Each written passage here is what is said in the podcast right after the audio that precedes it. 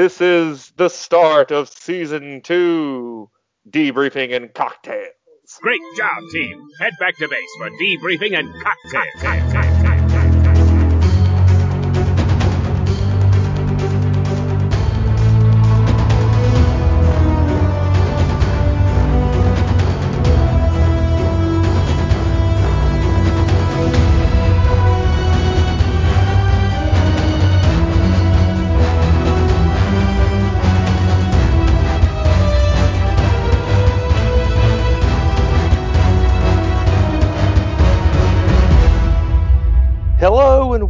welcome back to the next episode of Debriefing and Cocktails.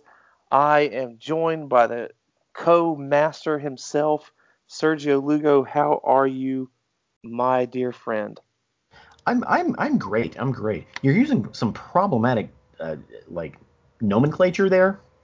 How so? Uh, calling me a master of something. Yeah, you're It's very that's very repressive vocabulary. Sir Sir Master Lugo, the honorary Sergio Lugo. We'll we'll we'll we'll take it off, Mike. We'll take it off, Mike. Okay, okay, we'll do that. How's it going? Oh, it's it's going good. It's going good. We had good, healthy discussion before this podcast, and you know, it's only just going to make the juices flow better. I think. Hopefully, you agree. Hopefully, we can agree on this. Da, da, da. of all things. Oh, all right. Well, this week, Sergio Lugo, we are here to talk about an interesting Bond movie. It it happened. It did. We are here to talk about The Spy Who Loved Me with Roger. This is going to be the third film of Roger Moore, I That is believe. correct. That is correct, sir.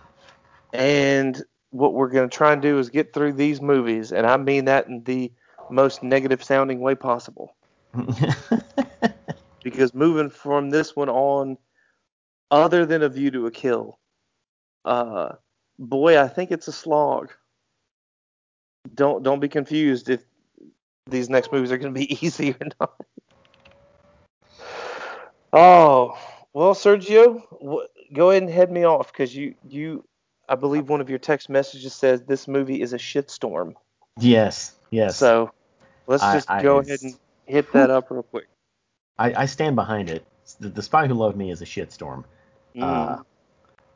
so much of it doesn't make any sense. So much of it is dramatic for the sake of being dramatic. Mm. Like And- like what? Can you name some of these things? So like, who's the main bad guy? Oh, Stromberg. Stromberg. So like, Mhm. it, we, they establish very early in the movie that he's willing to just murder people. You know, for Yeah, for, for, for tiny slights. You know, they Right, he, and- he and sends a lady to you know swim with the sharks, uh, and then he blows up these two dudes' uh, helicopter. You know, just on a whim. Yeah, and, and he didn't even kill those guys on a slight. He killed them because they were affiliated with his project. Yeah, yeah, like or at least it's the presumption. I don't I don't think it's ever directly said kill them because they know too much, but that's the assumption. it- yeah, like the, the other assumption with that those, those two guys being murdered is I'm bored. It could be. I, Yeah. I can I don't think that, but I can see why. I can see why you'd say that.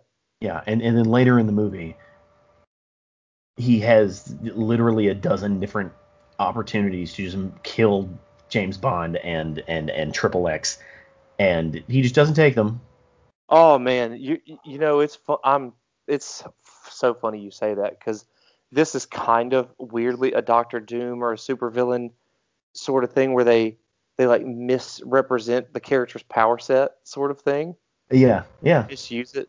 Where yes, he has shown that he will murder people over very specific or very little things, just any betrayals, any reason that could get him in trouble. He'll, I mean, he'll just kill people very quickly. Like you said, if for no other, if no other example than the two, uh, sci- we'll call them scientists, a professor and a doctor, whatever, in the helicopter, just blows them up. Yeah. Right. But he has Bond and he has Anya, and brings them to him on a boat, and he does not kill them on the boat. And e- and even when he decides, I'm going to kill these two, he doesn't use any of his instant death techniques. He he sends his little his little henchmen. Uh, you know, it's it's funny funny still again that you say that. One one thing I had a, a real annoyance of that when I saw it now was so he did try at least to kill Bond in a similar fast way as In the yeah, in the in the in the elevator, yeah. Right. How did Bond know that? He's a he's a spy. Oh man, come on. Look, I I know I'm not really oh coming on you. No, you know. please don't. but it's just come on man like some of the stuff in these movies it's kind of you you- you're supposed to accept it right because bond's constantly shown to be very intelligent very informed right and, and i so you can kind of accept that he does some things this is not one of those things i don't believe he has no reason to know that's there he has no, he's never been to that facility he, it's a secret facility, if I'm not mistaken. it is. It is. It's it's literally a, a a metal floating island. like he shouldn't know that that would happen. That just just chalk that up to the to the power of James Bond, man. Uh, He he went back from the last movie we were watching in Goldfinger where he was very passive and very subdued in terms of like, you know, kind of equate him to a superhero type character. He was very subdued in the last movie. This one he's it's just overcharged. yeah, yeah. Like every everything is is turned up to eleven in in this movie. It it really is, and I, I think when we talked about it last week, that this movie is a really good example of how Goldfinger kind of started the we'll say bombastic or the or the big spectacle characters. You know, do you expect me to talk? Oh no, I expect you to die. The whole laser beam coming up to him, the Oddjob, Uh huh. right? The unique henchman, the big grand plan of getting Fort. Go, let's go in Fort Knox and do something. And and it kind of built from there. If you can kind of think of Goldfinger, then you think of like the man, uh, the man with the golden gun, hmm and Live and Let Die, and now this movie. Like it's just escalated, and it really escalates in the Roger Moore movies. Clearly, Then this is when it really escalates. man, that car that Dude, turns into yeah. a boat and then turns back into a car, Uh huh. like A Lotus. Esprit. Es- Esprit.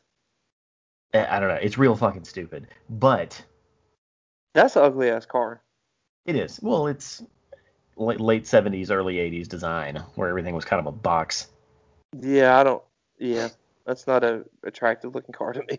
Uh, but I, watching that the whole scene where the, where the where the car's underwater, like mm it was fascinating for me. Like in a good way. A little bit, a little bit, because I will say that was cool. like they had to make a car, like they had to make a vehicle that it will float underwater like that car did. I don't think there were any people in it. Mm. I think it was all remote control, which is cool.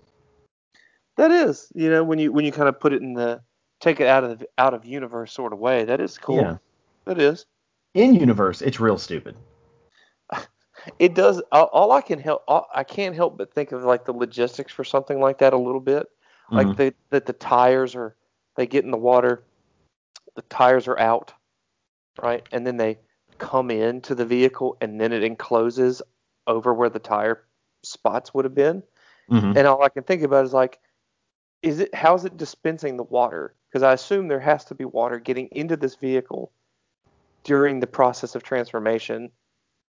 Does it have? And I'm going to assume it has some sort of circulating system so they don't, you know, die in it because it just turns into a little submarine. I don't, but I don't know how submarines work, so I don't know. I, I'll always Yeah. appreciate science fiction or fantasy stuff where it's just, hey, let's just cover the thing, or let's just, you know, snap something happens. Yeah, yeah. Right. Don't make it any more elaborate than it has to be. It just shuts. Force field appears over thing. Okay. yeah. you know, y- yes, that's dumb in itself in some ways, but at least it can say, okay, that makes sense. Yeah, let's, let's just rub a little science fiction on this, and and that'll take care of it. Sure. It's it's dumb in itself, but at least it's better than the alternative, I guess, to me. Yeah. Um, it- it's it's it's like everything in the movie is just like it's such. It's probably the horniest movie we've watched so far. Horniest. Okay. What do you what do you mean? All of the women are more scantily clad than I, I think any of the other ones have been. That that's uh, probably true. Like, All the men are Yeah. checking out the women left and right, yeah. like with reckless abandon. Like, and there's there's puns galore. uh huh. I think her figures will outdo yours, Mr. Bond. Uh, yeah, yeah. When he sits down for the bidding of the between the two characters, I'm like, oh, really? Come Yeah. on. When when when they joined the Americans on their sub, was it their sub? I think it was their sub. Yeah, and, uh, and the captain was like, "Oh, well, you can use my quarters to shower." Mhm. And I'm just like, why? Like, why does the plot need her to shower? right, yeah, it yeah, doesn't. You only did that so you could have a, a shot where you almost see her naked in the shower, and so you can have a private walk in and, and, and you say, "Oh, what is it? You've never seen a major shower before, or whatever her rank is." It's yeah, just, major. just pointlessly horny. Yeah, uh, or, or showy. You know, if not horny, it's definitely very showy. All right, we we want to show pretty girls doing sexy things or being in sexy uh, circumstances. Um, And, and and and trust me, like like as a man's man, I completely get that. you, you know, I in, in the context of something like the shower scene, I don't. You, you well, want to no, you're right. You're right. Like, like, like if you're gonna write a situation where someone is scantily clad for no reason, that doesn't make sense to me. But if you have women who are just in situations who happen to be scantily clad, that's better. Right. Yeah, I don't still know if that's the best thing, but at, at least that it's just whatever. It's their choice of wardrobe, so I can at least chalk it up to that. The Yeah. character said, "This is what makes me feel good, so I'm doing it." I don't know. Like, there's all kinds of excuses or reasons, but yeah, the shower scene is like, dude, no, dude, I, I'm sorry, I'm, I've just that's never been. Yes, my dumb lizard man brain is like, oh, that's hot, that's cool, that's attractive. boobs. Oh. Ooga, unga, unga, unga, you know. but ata, that's it, ata. But anything past that, no. Mid, come on, like, come on, man. I, I don't know. It's uh, it's kind of my old man get out of my yard thing a little bit. yeah. Anyway, but so aside from the, our our virtue signaling of things, the movie is kind of ridiculous and it's not kind of that's such a generous word. This movie is is really ridiculous. Like Yeah, on yeah. the whole even aside from what we just the few things that we've just said the puns are outrageous. Like get the fuck out of here roger moore stop. I, I find them endearing in some of the other movies but dude i'm done Yeah. I've Yeah. been I've been innuendo to death in this movie. if not not maybe not innuendo, I've been punned to death in this movie. And Jaws. Talk about another character. You, you talk about Stromberg being this or, or we suggested that he's like a supervillain who misuses his powers and they're Uh-huh. misre- he's misrepresented. Jaws, I think, is another one.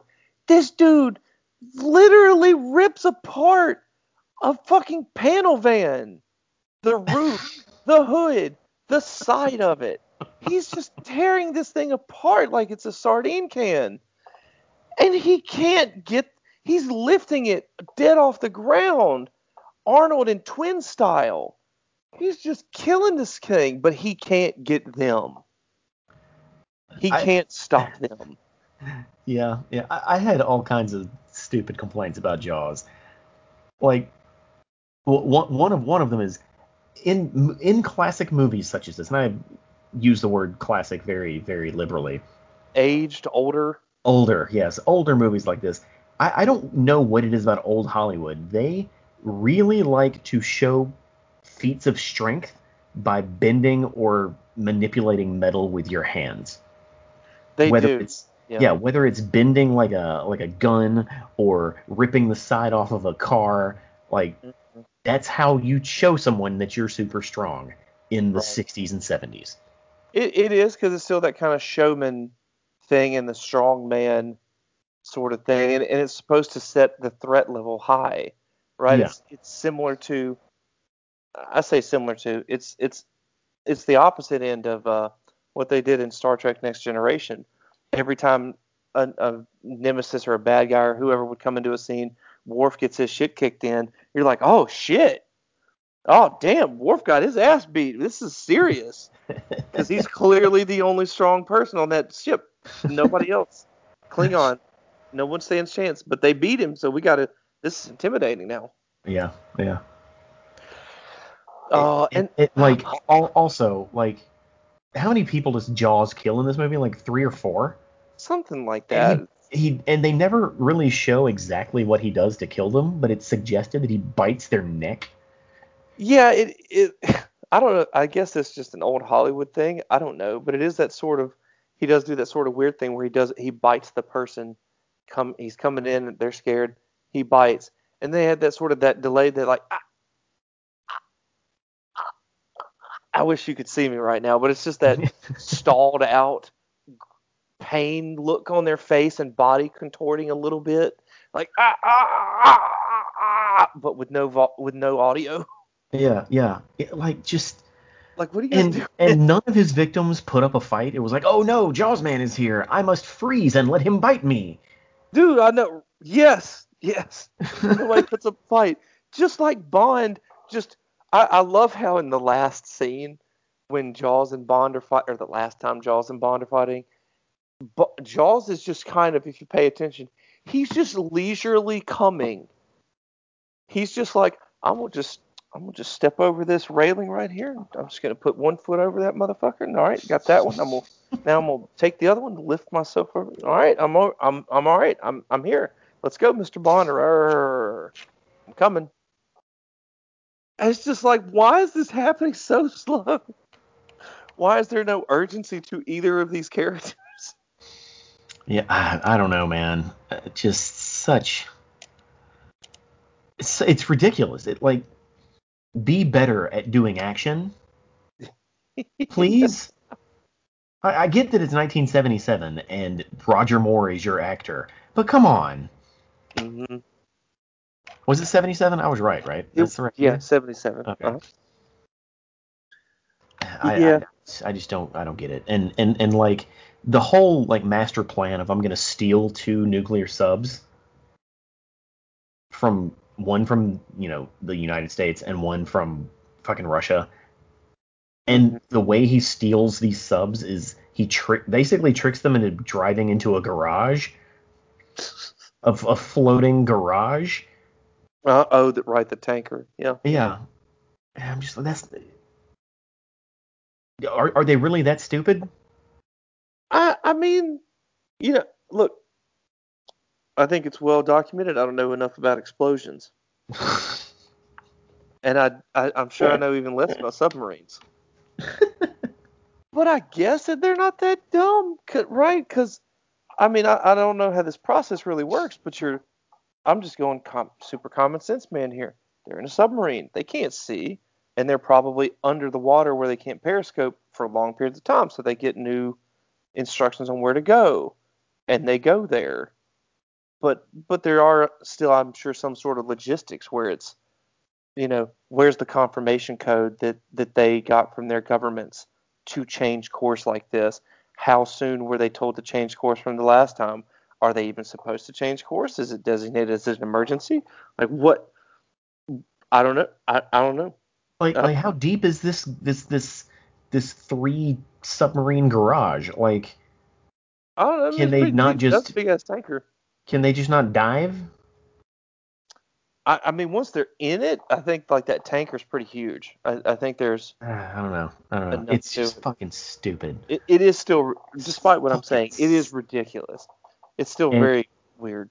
Yeah, al- almost as ridiculous as the the the, the big cl- climactic f- finale where it, they get the they they get the subs to nuke each other, hmm which let, let's just just set aside the the environmental ramifications of setting off two nuclear explosions in the what was it the Atlantic Ocean.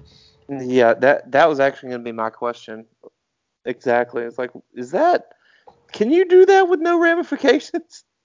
Oh, there will be ram- ramifications. Like not not only will the wildlife there be irradiated for like 30 years potentially, but both explosions could either could trigger an earthquake or trigger tsunamis hmm that could fuck up coastal cities throughout the entire world. But hey, let's just shoot them at each other. It, it I, I, get again, it's it's 1977. People don't realize these guys. I, I guarantee you, the majority of the world didn't know how a tsunami worked in 1977. Mm. Shit, they probably don't even know know it today. But it's just I don't so know. what, what is it? How does the tsunami work, Sergio? Isn't it just a big giant tidal wave that gained a lot of speed? But where does it come from, Reed? I assume it comes from something, right? It comes from some ripple in the ocean somewhere, some smaller wave that got bigger and bigger and bigger and bigger somewhere, right? Somewhat. It, typically, they are triggered by earthquakes. Oh, okay. Yeah, yeah. Um, Neat. but like they go for these big grand ideas that make no sense in actual reality and they can only get away with it because the series is kind of cheesy already and it's fucking 1977 like you can't release this story in 2020 or 2021 and Yeah, expect, and they have to outdo to themselves, make too. sense Yeah, they, and and they have to come off of the Man with the Golden Gun. I, I wonder. I'd be curious to see like the through line between those two movies. Like, did they make this one in response to something else at the time? Did they make this in response to, uh, you know, something in response to the world? What's going on in the world? Did they make this in response to how the Man with the Golden Gun did? Like that one was a little more personal. This one's different, personal. I don't know. Like, I, I wonder what the thought process was for the making of it. Yeah, I, I don't. I don't know. I don't know. I, I, I and I, I feel like I'm being a little meaner than I usually am to ridiculous fucking plots because the Man with the Golden Gun has a ridiculous fucking plot, but I really like that movie. hmm So I, I think I guess take my better. complaints with a grain of thought, a grain grain of salt. Yeah, I, I do think it, it's better though. I think it's not the man with the golden gun is not the to me the most convoluted part of the man with the golden gun is the whole Solex. They could have taken that out and the whole plot's pretty straightforward and simple. Yeah, And, and not to say right or wrong, just generally like that plot's not that crazy. Even with the Solex, it's not that complicated. And not that this plot's overly complicated in terms of under how to can you understand it or not yeah. but it is like these logistical things that does that really happen? Like you're saying with the nukes right? They're not going that they're not they're exploding and they're not that far from each other. And that does kind of have ramifications. It's not just a normal fucking explosion. Guys it's not just it's not just a building explodes. It's not the atlantis structure exploding you fucking blew up goddamn nukes I, I just I just really hope Look there was someone, in the- someone in the writers' room was like, you realize this is fucking ridiculous. Like, right I really hope there was someone in that room who was self-aware enough to know. You'd think so because there have been historical points to look at and say, oh no, two nukes blowing up in, in this vicinity, even in the ballpark of each other. Oh no, Hiroshima was pretty fucking bad. Oh no, was Chernobyl after this, actually? Chernobyl was after this. Yeah, Chernobyl's the 80s. Okay. I don't know. I'm still just sure that there's enough information out there, while not clear, there's enough information to say, maybe this is too dumb, guys. Maybe this is a little bit much. Can we not can we not just say these are missiles? Do they have to be nukes? Can they just be missiles? Uh, uh, yeah. Powerful missiles. Like nukes, but not nukes.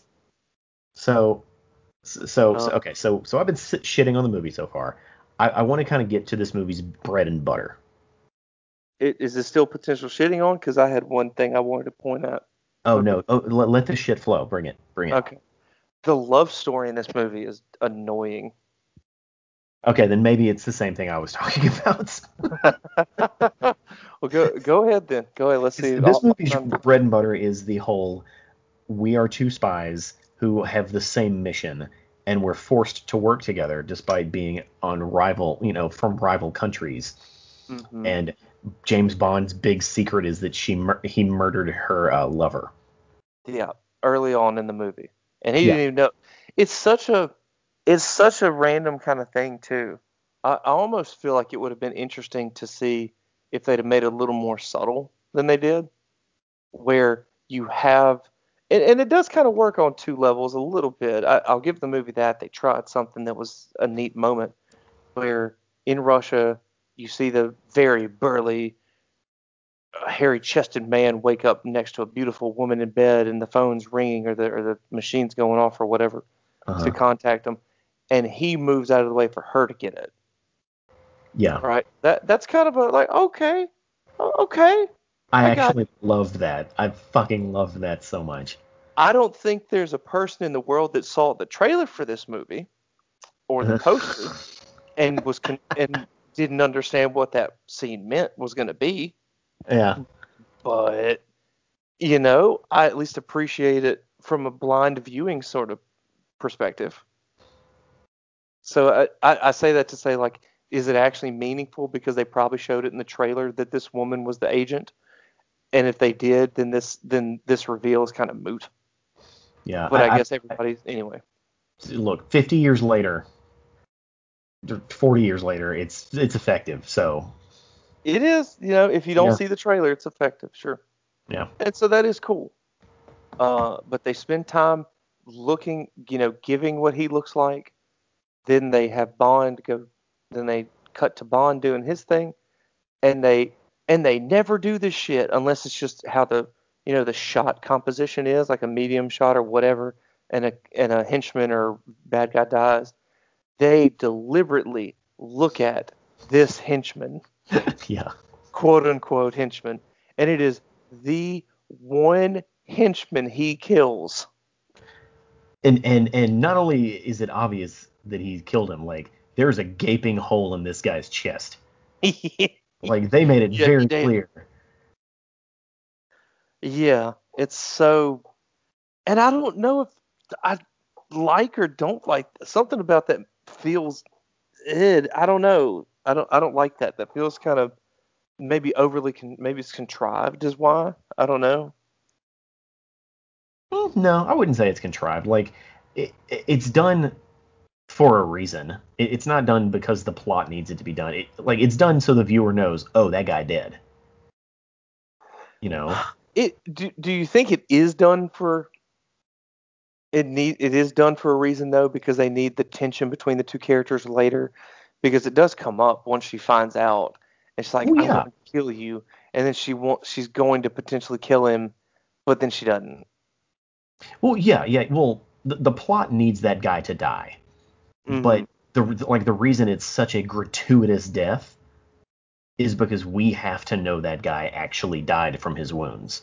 Right. Okay. Sure. Yeah. I, I got you. I wouldn't. I, I misunderstood. Yeah. And and God, what I, I actually do now that I kind of think about it, other than that reveal of that she's the agent, not the guy, which they still could have kept, despite what I'm about to say, they could have just removed that entirely. He never had to get killed. It never had to be a point of contention. She never had to, had to get mad at him about it and pretend like she was ever going to do anything to him. And then nothing happened because nothing happens from it. So why even have this false conflict? What you could just remove all of that and it doesn't change anything of the story. Like You're right. You're, it- like maybe it changed her motives a little bit or some shit, yeah. but- but like it doesn't really change anything. I don't And- think. It, it, it, it, it doesn't really change anything. It does add that tension. The, the problem is, is I feel like because it's a James Bond movie, it, they didn't allow it to have the tension it could have had. I was gonna say that. Yeah, yeah, yeah. Yeah, because because it's a James Bond movie, he has to fuck her. like yeah, that- that's like the law, and Uh-huh. because he has to charm her first, and then she realizes that he's the you know killer of her of her lover. That time spent where he's charming her and getting into her pants could have been spent like with the tension had she just found out sooner. Yeah, and, and if I remember right, what in the way, I, I don't like the way she found out because wasn't it just a random comment? Like, uh, like I mean, it's fine how she found. It's technically fine how she found out, but I guess I just dislike the way because it was like he pulled out his lighter or something, and she and he's like, "Yes, I got this in Austria." Like, Austria? That's when did you go to Austria? Oh, some weeks ago. Why? Did you kill anyone? Well, of course she makes the, the connection because they the movie tells her for them is that it was a British Secret Service agent did it. Yeah. Yeah. On the British Secret Service agent, he was in, I was in Austria like three weeks ago. So my fiance got, oh, he did it. So so so sure. I, I guess we can le- like bring the word contrived back into it, but it's a movie. Movies are fucking contrived. It, it is. I guess I just wish it was a different way that she found out. Yeah. because it feel I, I guess because it doesn't feel now say she found the lighter or or something like that like she she got his lighter somewhere and she was like well, where did you get this this is a really interesting lighter or it had some sort of distinct mark i don't know but i think he goes out of his way the char- james bond says oh yes my lighter i got it from austria which just seems like such a he's it's it's a thing i don't feel like he would say otherwise he's well- literally saying it so this conflict occurs. yeah. I, I, I know we're spending a lot of time. I'm sorry. Well, well, th- no. As I said, this is the movie's bread and butter. This is where this movie could have been great.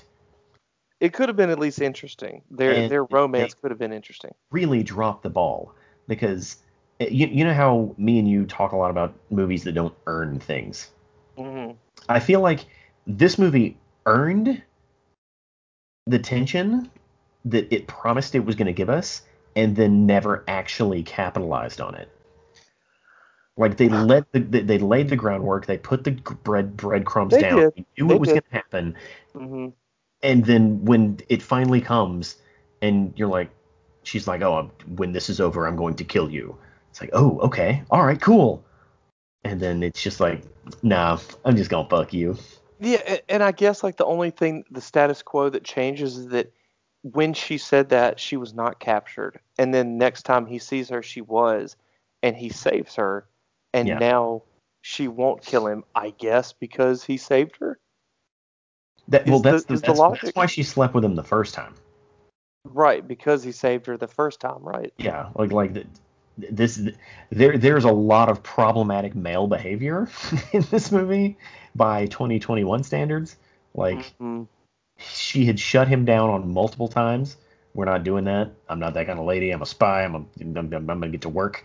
And then as soon as you know James Bond does a selfless act of you know oh I'm gonna save you from Jaws, uh, she you know basically Yes. faints into his arms, uh, Princess Peach style, and then they get it on. Hmm That that is true. And then kind of the same thing at the end. You know, she saves him, and how can I thank you? Oh, let me show you. Um, Yeah, yeah, in this movie, if you think about it, is kind of analogous to Tomorrow Never Dies. I think I mentioned that in the Tomorrow Never Dies review. Mhm.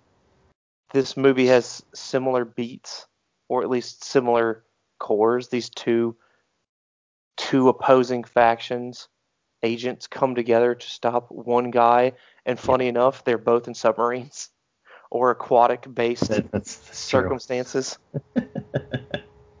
uh, and I was trying to think if there was really anything, any other better, any other good connection. Um, I do like how they kind of had her.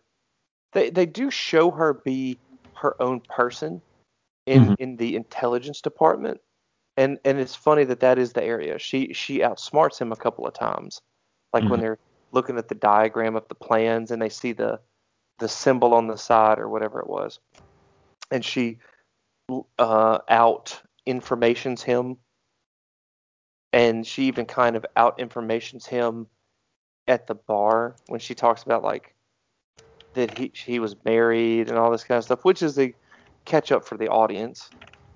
In in Yeah. case you forgot, I don't know what. It's weird to me that this. when they put in things like that, it makes me feel like that's they're supposed to do that as an as a refresher because the series has been gone for a while or it's a reboot, something like that. And I'm pretty sure the last James Bond came out within the last two years or so of this movie. So you, you have to assume every James Bond is someone's first James Bond. I sure, You have to. sure. I, I guess I three years actually. So, uh, but I just, I, I guess I just don't know why you need that information. It's, it is a personal thing, but anyway, the the whole romance is very eh, bleh to me. It's not played very well. It's not acted very well. It's not Yeah. whatever. And Roger Moore looks like he's a little too old to be with this woman. I don't want to make it sound like he's ancient in relationship to her. You know, but I, I don't know. Eh, uh, she looks a little bit younger than a noti- noticeably younger. But I guess it doesn't matter. Don't- Yeah. I don't, it it stood out to me. I'll at least put it that way. The the fact their their age it looked noticeable, whereas Connery it didn't quite look as noticeable. Not until like Never Say Never Again or something. Yeah. Um, more good stuff. More good stuff. Mm. Um, I really liked the visual design of a lot of the, the, the stuff, like the, the visual design of the the hideout, the, like the Atlantis hideout, hideout, hideout. like the cool. and and you mean okay, like Stromberg's actual base? Yes. Yes. Yeah, yeah, yeah. It, That's it was it was cool, very yeah. retro futurism. Like here's here's something from the future. Yeah, this is this is what they think the future is going to look like back then. Yeah. Um. I, I- Yeah. I it also was really cool. really liked the the design of his office with all of the uh, like uh, basically the underground the underwater layer and all the windows. Oh yeah, yeah, yeah. Yeah. And there were the the portraits and would come up and all that. Yeah. Yeah. Like that Yeah. that was really cool. It was, yeah. Set You know, design so- was good. Yeah. Like there are some cool things in this movie. Well, it, the the opening sequence when Bond like is skiing and he jumps off the cliff. Mm-hmm. Yeah, that just is. I, I think that is. I think that was supposed to be a. I don't want to. Say, I don't know about big deal or not, but I think that was a big a big stunt. Yeah, like he just keeps falling, and keeps falling, and keeps Mhm. falling, and keeps falling, and the you know the, the the depth perception of the camera, it there was no way for the viewer to know how far that ground was. Yeah, and that, I mean, I assume a shot like that just didn't done that long either. Yeah. Not Yeah. typically. So so so like every single second that they let that fall marinate Mm. adds to its impact, and then when the the uh the parachute comes out and you see the British flag and it's like burn it, burn, burn it. I was like, yes, yes, yes. And then the rest of the movie happened, and I'm like, oh shit. yeah, that that is true though. Yeah, that is Yeah. a, that is a nice opening.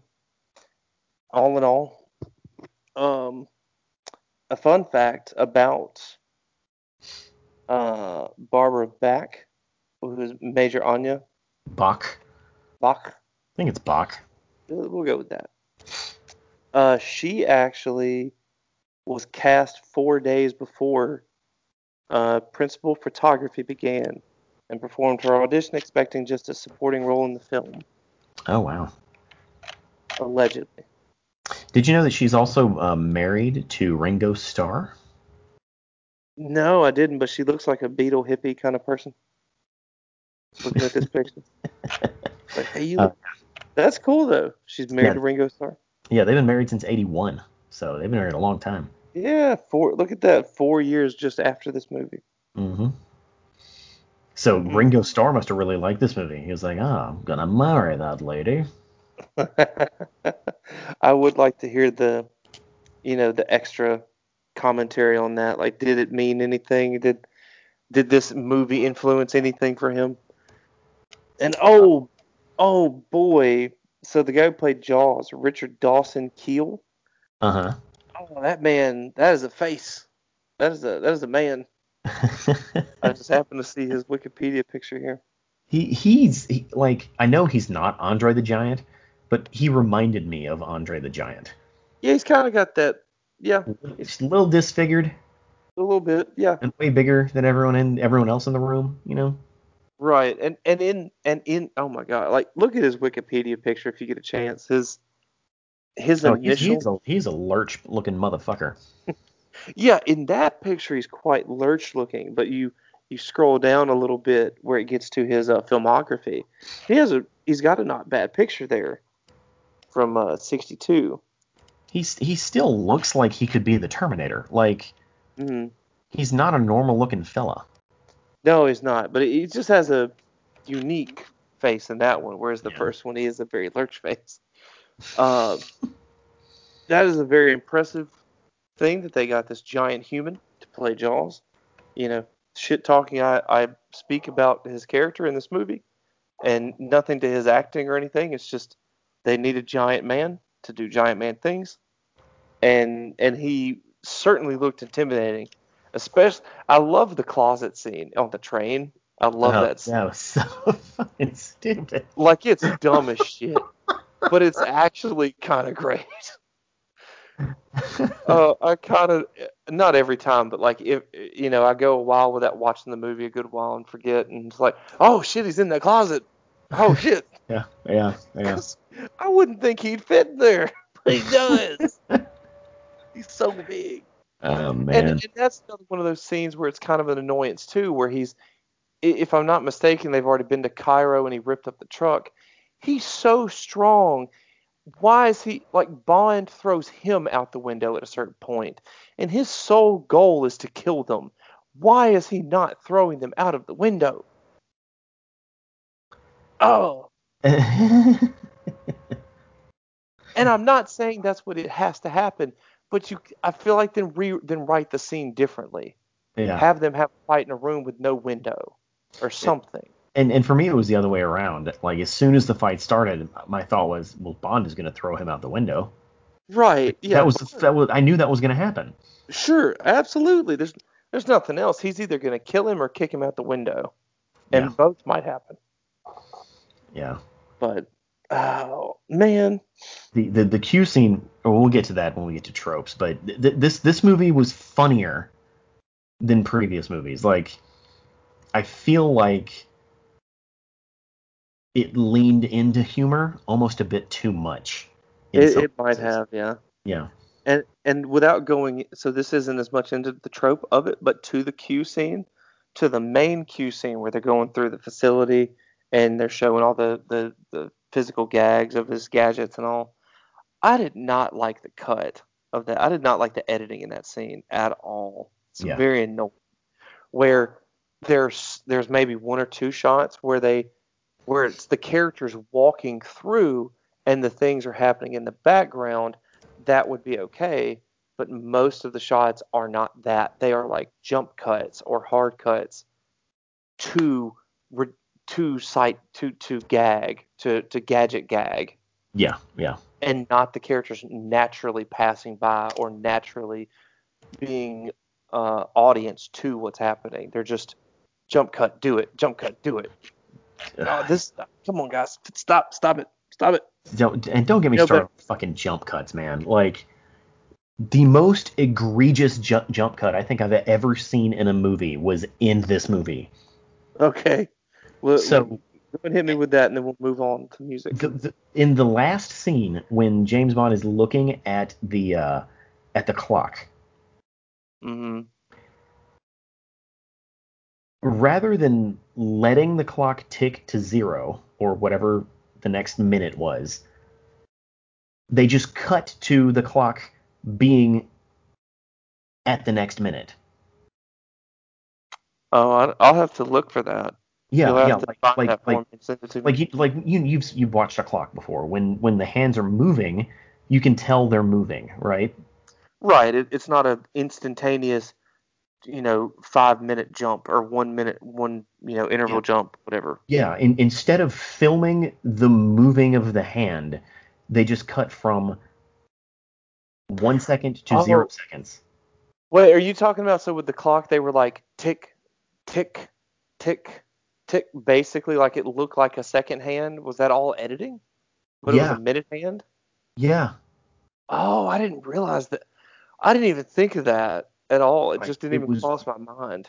and and like I'm I'm I wouldn't call myself an editor by trade or anything, but I I've done some video editing, and Uh, where like what things have to transpire for you to not film the hand moving to zero and instead replace it with a shot on the one and a shot on the zero and you cut between them it was that. Do you think it was something more like that clock had a functioning seconds, a second hand, but the second hand was internal, so the only thing on the outside was the minute hand. Like, well, did- e- like even if it did you would still film the minute hand moving oh, that's true. Yeah, yeah. It wouldn't just insta jump. yeah I'll, I'll have to go back and look at that. I, I definitely wasn't paying enough attention. I know what you're talking about though. what has to transpire for that to be the better idea like that to be the better way to edit I don't know. That does that. I mean, I, I, I definitely don't know. That sounds Yeah, kind of ridiculous. Fucking what? Just, again, kind of like when I said with the last movie we watched, just lazy. Mm. It's like uh, we need to we need to take another take of this clock ticking. No, we're good. We'll fix it in post. no, you won't. No, you won't. You'll just paste the shit together and hope no one ever scrutinizes this because they're only, it's only going to be in theaters for two months. Guess what? And it's just Blu-ray.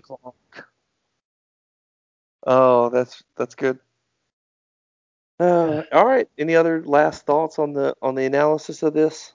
I think I think that that's it. The last thing is I, I feel like this is one of the movies that that uh Austin Powers is really really making fun of. Oh shit, yeah. This this Yeah. is definitely this movie is one of the good one of the uh where the parodies come from examples of James Bond for sure. Yeah. I was expecting At least a little Tank- bit. The Shark Tank to have lasers. Oh shit, yeah, like with lasers attached to their freaking heads. Yeah, just some Yeah, shit. yeah. Some. Oh. We can move on. Yeah. uh, for me, I don't. I, I just think the movie's a little ridiculous, and it just gets more ridiculous toward the end, and it's just, ah, God, it's just, it's just not very good. There's so much little things that's kind of lazy. The dialogue is all right, but man, some of the stuff just doesn't add up to me. Like I said, the powers, quote unquote, powers of the villains and decision making of characters. Jaws moving at a snail's pace to attack Bond at the end there. Stuff like Mhm. that. Such a weird movie. Oh, all right. So on to music then. And this one I'll say this might be a hot take. I don't know. I don't know what hot takes are for James Bond m- music. I Okay. should look into these. I kind of dig this song. I I think it's not very good. Otherwise, maybe maybe it's very mediocre as shit. But I kind of like the song a little bit. Okay. I, I don't think that's as hot of a take as you think it is. Okay. It's, it may not be. Maybe I don't know what a hot take really means. no, no, like the reason I say it's it, it's because the song itself is perfectly fine. Like it's it's I'm not gonna say it's a great song. It's not gonna you know light up the fucking charts. But yeah, it's okay. I'll I'll listen to it again. Yeah, I I, just think it's way out of place. I I would agree with that. That's probably a good a good way to put it because I remember growing up, you know, finding out about James Bond and watching these movies, being teenager and whatnot, and a little and getting older and all. And I really enjoyed this song. I, it's just a soft song, kind of a love song. I mean, it is a love song, ish. And it's just all. I was like, oh, I like the the rhythm or the flow or whatever, the sound of the song. Yeah. Yeah, the song, Uh, of yeah, course, that we're talking about is uh, "Nobody Does It Better" uh, Yeah, by sorry. Carly Simon. Mm. And the words like vaguely fit. It's like no nobody does it better. I need a the spy who loved me to keep my secret safe tonight. I'm like, what what is this song? Yeah, What is this? like it's a perfectly fine song, but fun. this movie this movie is basically an action comedy, and it does not fit the movie. Yeah. It, it doesn't it doesn't even fit in the part of the movie they use it. Like it's not like the intro was this like love scene or even a depressing scene. It was a straight up action scene with like tense moments, and then you cut to this Carly Simon song that is very much a Carly Simon song. And it's just like, what what am I supposed to think about this movie listening to this in the opening sequence? I, I guess you're supposed to probably take the the uh the title into account. But yeah, it, it, it's conflicting information either way. Yeah. Even if you yeah. go in seeing the title card, knowing the title card, and then you see the movie, and it's oh, and the submarines are going missing. Oh, both submarines went missing. Oh no, oh this man isn't the agent. It's really this woman. And oh no, Bond's in a skiing thing and kills a man, and then he jumps off a cliff and oh, welcome Britain. Yay, and then and then nobody does it better. yeah. It's Yeah. a little jarring. It, yes, jarring is the right word. I, I, I think I let out an audible. What the fuck is this? When it first came on. I, I the only thing and the only thing about the song I remember in terms of like the visuals going on through the song is some some woman silhouette just doing gymnastics on a gun barrel. and I thought that was ridiculous. That's the most James Bond shit you've ever said in your life. it is. It probably is. oh shit. we'll have to use that sometime in a in a joke or at somebody. uh, the only other thing about the music that I want to point out is again, yet again, zero act, zero music during the action sequences, except for chase, like any any any scenes that are action based on like uh like car chases, like car chases, there was music, but fight scenes, dead fucking silence. Oh yeah, yeah, yeah, yeah. They're they're still doing that. I think they keep doing it too for a minute, where it's just yeah, yeah, like Jaws and Bond are fighting each other, and Mhm. it's just ambient room noise slash inserted punch noise. it's it's just like a whole bunch of foley work over air conditioning noise.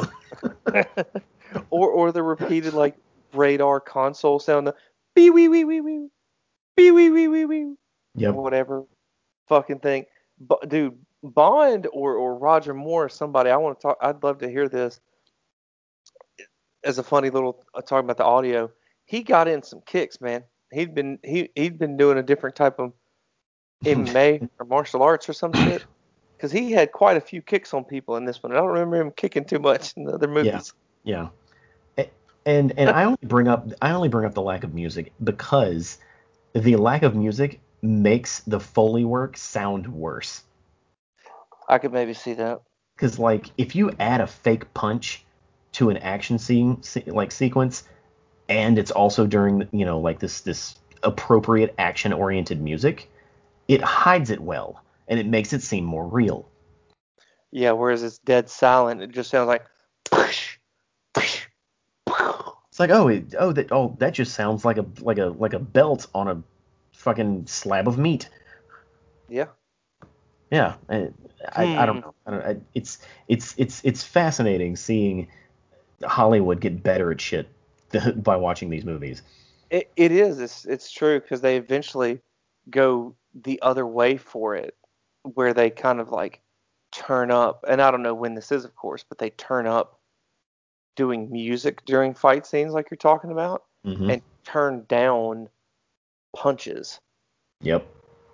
There's a lot less, and maybe you can correct me if I'm wrong here, but there seems to be a lot less audio put into characters hitting each other. Yeah, yeah. Well, you also don't hear footsteps when there's music playing. You know, you don't, yeah. yeah, you don't hear oh his arm hit a fucking uh, banister. hmm You know, like you just don't hear those things, which is good because that shit's boring and doesn't really add to the action. I can see that. Oh man. Uh, the one one comment I'll one thing I'll add to the songs is when a Bond is on like that. Oh, what would you call that kind of device? But the like the bicycle pulley thing that he's on on the ceiling. Yeah. When he what what was it he was trying to mess with? Like like he he he put the oh that's right he put like the inner co- the core of the Yeah. nuke into the wall and then he's The, As the he's- explosive, yeah. hmm As he's doing it, they play the while he's just churning away on that little thing to put the core over there, and then he starts backpedaling, backpedaling on it, but then he gets stuck, Yeah. And the music stops, or it's, I don't remember if it keeps going or not. I just either way, that's one of the few instances I can remember of the the action having the music that really stood out. Yeah.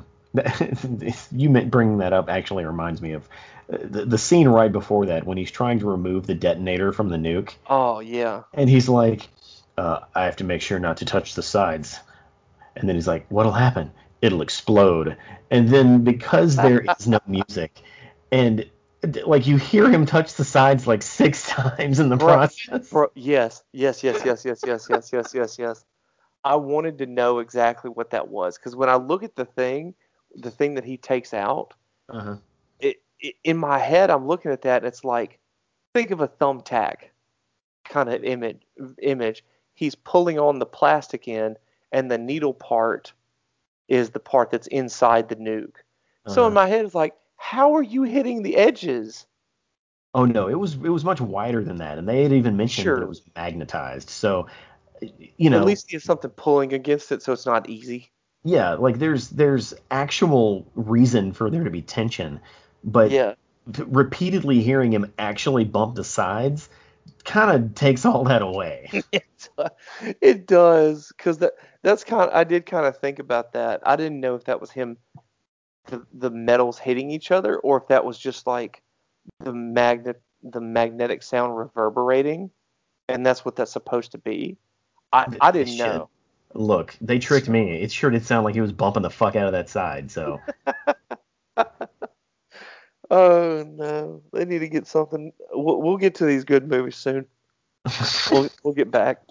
We we definitely have to go down this rabbit hole for the next like fucking ten hours, I guess. yeah yeah This is like four or five other movies. Anyway. Oh man. I, I think we kind of touched on it, but let's we can move on to tropes now. But oh man, this movie this one is just filthy to me with tropes. Like I don't I honestly I, I'm willing to just leave it at that because I'm just so I'm enough I'm exhausted enough to where it's like dude this movie's just filled with tropes. Uh, we can't count them all. It's too many. Like there's more tropes in this movie than there are than James Bond gets kills. Probably. That's true. That yeah yeah. I, I do want to point out that like the q scene yeah yeah right. Go ahead. Might as well be something from looney tunes. Like there, was a, there was a a spot where you know the three main characters are walking through and just shit is popping off behind them and there's literally a platform that on a spring that is waving back and forth because it's on a fucking spring. It's like some wily coyote bullshit happening in that room. I, I will say this is probably the first movie off the top of my head. I'd have to look at all of them, this is probably the first one where it feels a little more, um, lack of a better word, offensive. Yeah. not offensive like microaggression or some shit. Just in the other movies, these scenes are meant to break tension and create let you know give some levity, give some humor, cut up the action, stuff like that. Yeah. This just felt really fucking lazy and sloppy. Like slapsticky. feel- yeah. Yeah, Absolutely. it did not feel like a. It did not flow into the story very well, or they didn't make it fit well, or whatever the right terms might be. It just felt very jarring and off-putting that it even existed. As much as I like the, you know, the guy who does Q and everything, and I love every, almost every scene he's in, if not every scene, because he can do no wrong. But it's, at least the surrounding stuff with the Q character is kind of garbage in this movie. Yeah. Yeah. Oh. Whatever, man. He beds what? Two women? Three women? It's assumed that it's three. Only two are confirmed. He definitely so so did he guarantee it's assumed he got the one in the front at the beginning, Yeah.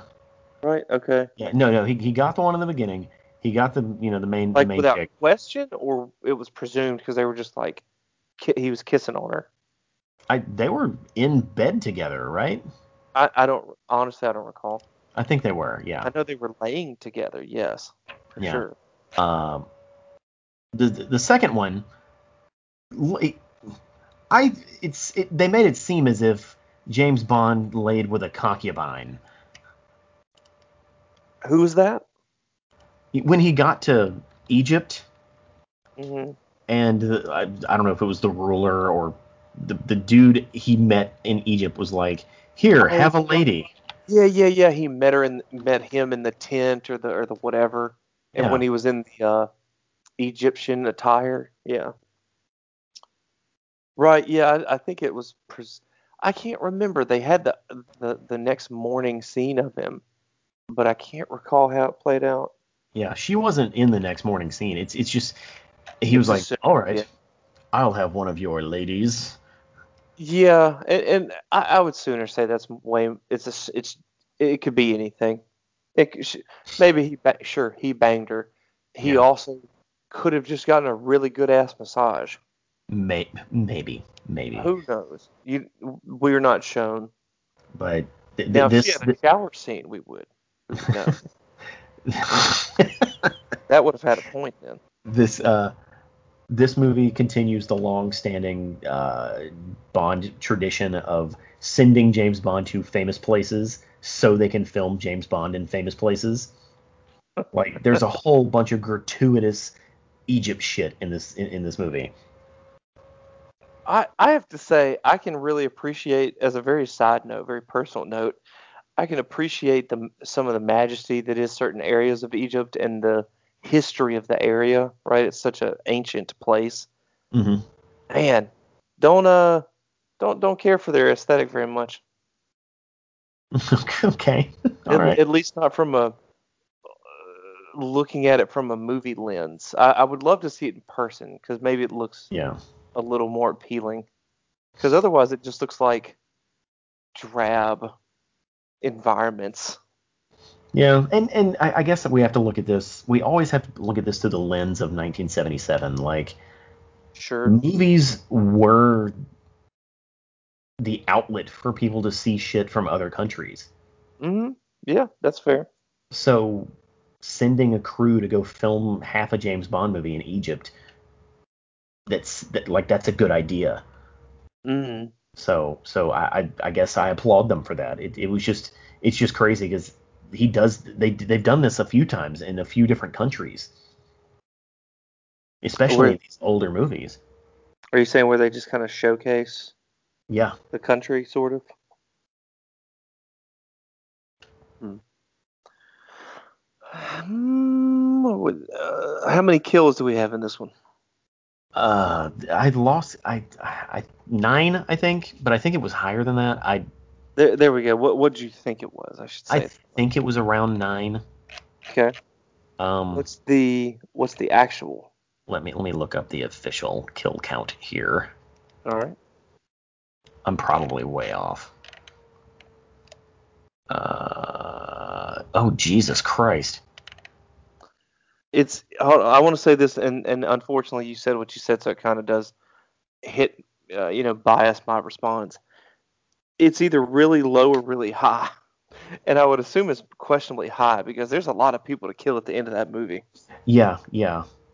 I, I guess I just stopped counting because he killed 31 people in this movie. Man, damn. Yeah. And he didn't even kill Jaws. He didn't. No, no, he didn't. Where does it happen to mention where he bulks up his kill count? Where, where do you think your nine turns into thirty-one? It was it was probably during the scene where all of the uh where where both armies are you know in the have been freed. In the You bunk, know, the, in the basically and all, the, the yeah. two navies that were on the the the, the, the, the submarines. Mhm. I guess Yeah. that. or or or or, may, or maybe the, the explosion killed a bunch of people. Maybe, yeah, because like he, he does put the new, you know, the explosive there and explodes that room, and I, I wouldn't think that in your with your number that you said, I wouldn't think that's 22 more dudes, Yeah. but it's definitely a good handful he added right there just from that. yeah, and he just straight up killed the main bad guy, Mm-hmm. which I appreciated a lot. I I did too, Yeah, there wasn't any fucking around. He was just like, "All right, you're dead." and and again, I kind of look at some of that as as annoyant, as slight annoyance. He's a little too superhero, superhuman in that in the the lead up to that, the whole elevator scene, up to him knowing about the gun barrel under the table. Yeah. Like, come on, man. Damn it, just try. And I don't think you're trying. Uh, seeing that kind of stuff makes me think you're not trying. It really does. It's not even like you tried and fucked up. No, you weren't trying. Oh no, they're trying, but they're trying to to to, to tell a story a very specific way. Maybe Like- that's true. That's a good way to put it. Maybe maybe Yeah. I'm doing it wrong here. like James fair. Bond is supposed to be the coolest, the smartest, the most savvy, like the sexiest. Like he's supposed to be the best at everything he does. Right. So knowing spy shit is something he does. yeah, where I have the suspicion that Stromberg wants to kill me in this room. How could he do that?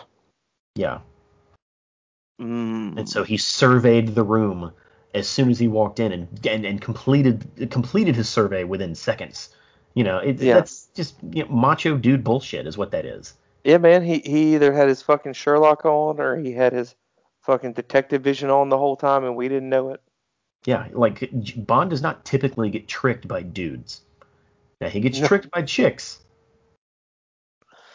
You know, you say that, and it, I don't know. Uh, you know that that's a that's an interesting thing to be looking for in the future Then we may we may need to do that. because you, you say that and you think back to Gold, just Goldfinger before Bond gets judo chopped, knocked out before the girl gets turned to gold. Right, Oddjob gets the drop on him effectively. But that's not being tricked. It's not. It's not. That's fair. But he didn't. He didn't hear Oddjob coming in. He didn't hear Oddjob coming or anything like that. So, where in other scenes, Bond would have had. I think he did it in Doctor No. Was it where he put the hair on the door Mm-hmm. so he would know someone entered the room? Yeah. And and as a retrospect of that scene, clever as I think that might be, can't the hair just incidentally fall off? It could. I don't know how strong saliva effectively is to keeping hair on a door. Anyway. Oh, ah, God- God bless. All right, let's let's move on. I, um, do you have something else to say in this area? Because I, I sure don't. I'm I'm just at least putting. I'm done. I have Uh, nothing uh, more. if- this is still tropes. exhausting. Yeah, Wait. still tropes. So uh, we're we're getting to the point where I've seen several of the movies that have henchmen in it, in in, in them. Oh, right? oh, like you know, uniform henchmen, or do you mean like Jaws and Oddjob henchmen? like Jaws, Oddjob, uh, Okay. Nick Nack. Mm-hmm. Okay. And I feel like if you pulled every one of these out, they would fit perfectly into Dick Tracy. I really don't know enough about Dick Tracy, to be Oh. honest. We need to watch Dick Tracy. We we could, yeah. I mean, I, I'm not against Dick Tracy. I just it's Yeah. just been forever. I think the only Dick Tracy thing I I, I remember them. I think I saw the movie. I don't know. Warren- the Warren Beatty classic. I I don't I, I don't know if you're being sarcastic or not because I don't remember it. Oh, anyway, but is that a is that a good thing or a bad thing that these guys could just fit into that into Dick Tracy? Or is it just a uh, note? Is it just a note? it's just kind of a note. It- it- they're all cartoonish, is, is, is, is I guess what I'm getting at. Mm, okay. And and after you watch Dick Tracy, you might get what I'm saying because every every villain in Dick Tracy is very cartoonish, even though the movie is a straight up fucking movie. You know, Remind me, is he a PI or a detective? he's a private dick. Okay. So I, I can get on board and believe you that his characters might be a little outlandish or cartoonish, given that the motherfucker's running around in bright ass yellow. It's not that much of a stretch for me to believe you. Yeah, yeah. All right, let's let's get this motherfucker ranked. Go.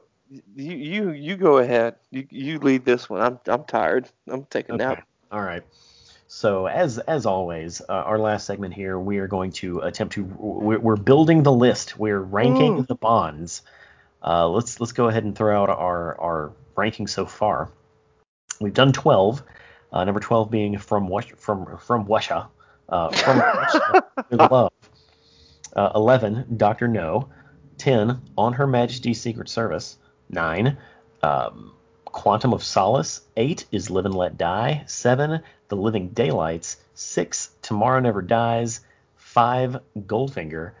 Uh, 4, Casino Royale. 3, Goldeneye. 2, The Man with the Golden Gun. And number 1, Skyfall. Mm. Um, I guess I'm going to ask you, where do you want this to go on the list? Do you think From Russia with Love had the better train sequence? N- no, Do you think did not. Do you think From Russia with Love had the better Russian uh, inclusivity and sh- and show in this movie? Uh, Like I, I feel Go I feel like the Russian in the From Russia with Love in From Russia with Love had a better accent. I, I think so too. For what little I know about Yeah. Russian accent. So so uh, I see you're eyeing the bottom of the list. Is basically what I, what I'm hearing. Boy, I'm I'm I'm not even on the list. I mean, my hand's not even anywhere near putting it on this list. Almost. Jesus. It's it's not that bad. I'll stop. I'll stop being mean. I'll stop being mean. It probably is on the bottom though. It's Okay. It's it's under Live and Let Die. for- Absolutely. For, sure, without a question. Just to kind of start somewhere. It's under Live and Let Die. It's it's under Quantum of Solace, and and I don't really care for Quantum of Solace, Yeah. but I think it's I think what it tries to do is better. It's a better made movie. Stuff, all those sort of things. The characters are a little bit better. Uh, I don't even remember enough about it at this point, but I just know I feel I remember how it made me feel, and it made me feel better than this movie. uh, I think I- it's better than it's worse than On Her Majesty's. yeah, yeah, yeah.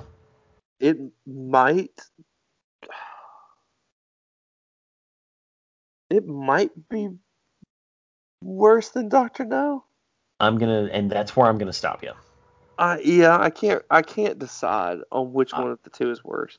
I, I think I, I think it goes above Doctor No. I, I, I can't really justify putting it much higher than that. It probably does. You're probably even right. even though I wouldn't anything below Live and Let Die, I would probably be okay with. But I feel like it. Tr- this movie tries some stuff with like the relationship stuff and the spy stuff that I kind of give it credit for. Mm, The thing is, is everything else just kind of knocks it off that pedestal. And, and and funny enough, I think I'm in a similar boat to you. Slash the that the the love story doesn't do that much for me. I think it's fucking. I think it's kind of bullshit. No, Like- yeah, yeah. It it, It is. could have been something. Had Yeah. they tweaked a thing or two, had they turned the dials a little this way or that way, whatever, it could have been something. Taking a scene out, whatever. But just the what we what we have in this movie, I don't care about them loving each other. I don't care about them liking each other that much.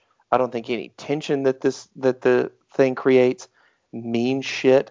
I think it should and it could, but it's a James Bond movie, and that takes away from it just it being this kind of movie, James Bond will return shit. There's, there's no tension. Yeah. There's, there's especially no tension at this point of this series. Not anymore. Yeah. We we've uh, seen him walk over alligators at this point, and and put a midget in a in a travel trunk on a boat.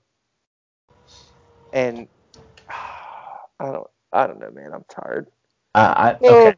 I, I say it goes in between On Her Majesty's Secret Service and Doctor No because everything below On Her Majesty's Secret Service is incredibly boring. And this movie's a lot of things. Boring isn't one of them. I'll, I'll kind of excuse me. I'll give you that. I don't. I still think it is kind of boring, but there are things in here that are not boring. Right, Doc, Doctor No. A lot of Doctor No is kind of boring to me nowadays. Same thing with From Russia with Love, kind of boring outside of like a few scenes, a couple of scenes. This one does have some not boring scenes. It does. it it has the, you know, him him jumping off the cliff in the snow scene in the opening. That's cool. The song's not boring. It's fine. The the end scene when they're in the uh, escape pod, ridiculous as fuck as all that is. It's not boring. And that motherfucker says, "What are you, Bond? What are you doing? Keeping the British end up, sir?" And I'm like, "That's so fucking good." like if they didn't ruin this with the other 90% of quips, that would be fucking baller ass thing to say. If there weren't like 20 other one-liners he already said. yeah, yeah. And All right. the- yeah, there, there's enough stuff that yes. Uh, okay, I can get I could go with that. Sure. All right, that's fair. That, then then then okay, we've done we've done it. I mean, I've let you do it and just agreed because I don't want to fight about it. I don't care enough at all. The, the movie's not good enough to put this much effort. It's not. So long as it, I'm basically just looking for where the line in the sand is and making sure it doesn't go over that. That's fair. That's fair. I'll, I, I, it- I'll let me handle the nuance. Yeah, dude, you could have said it goes anywhere, and so long as it was like not higher than live and let die, I didn't give a shit. Just about. All right, all right. Well then, uh, here's our list. I'm gonna go from one to thirteen this time. Number one, Skyfall. Two, Man with the Golden Gun. Then Goldeneye. Then Casino Royale. Goldfinger. Tomorrow Never Dies. The Living Daylights. Live and Let Die. Quantum of Solace. On Her Majesty's Secret Service. The Spy Who Loved Me. Doctor No. And From Russia with Love. Hmm. Poor from Russia with love. I feel like that. I feel like we fucked up that movie. I don't think we did. I, I feel like if, if you ever get the chance, uh, you know, outside the podcast and all, take a time, take your time to look at, let's say, the early five movies, right? Five or eight movies, and Mhm. s- and look at like their box office numbers, what they brought in, their their reviewed, how they were rated, stuff like that. Because I'm under the impression these movies just got better from each other early on Well, in some way. I'm I'm sure they they, they were more successful than their predecessor. Yeah, and, and this isn't to say that what we're doing is wrong. It's just to say it- it's it's it's interesting, right? You go back, what would that be? Forty? You go back sixty odd years, or you know whatever it is, and and it's just interesting. These the the taste of the times Yeah. have changed, And, and obviously that maybe goes without saying, but I don't know. I'm saying it, I guess. oh well, we got another one done, Sergio. we did. Oh, this is the beginning of season two of debriefing and cocktails. We should have said that up front. Oh yeah, that's my bad. We'll put you can put that in post. This is the start of season two, debriefing and cocktails. Wow, that, that like you don't ever put that kind of energy into any of this. So g- good job. Thank you, thank you. I mean, do you, you know, we could just have a talk if you want that kind of energy. I don't, I don't, I don't know what your expectations are these days. Oh, okay. All right. All right. Well, um, we'll we'll take that offline. All right, table. All right, Mm. kind, gentle audience members, thank you so much for spending your time with us. I'm going to apologize for myself if need be. This this one was kind of a slog for me, as you've heard through the recording. And I want to thank very much, of course, the co host to the podcast, Sergio, for being here and lending his criticisms to this. And if you also have any more time to spare, check out Shellheads, where Sergio and Jeff talk about TMNT. Check out Robert Morris and the guys over at the Black Pocket Podcast. And check out Clarence Brown and all his discussing sort of branchings that he does. And Reality Breach proper is still going on here and there. So I've been told. This is this has been my job. That's it. So thanks so much for everybody who contributed and took the time to listen. And hope you're staying classy and safe. Debriefing and cocktails.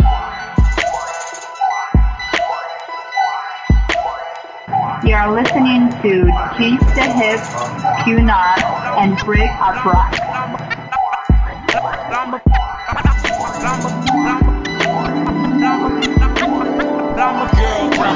Full debriefing, as hopefully will I.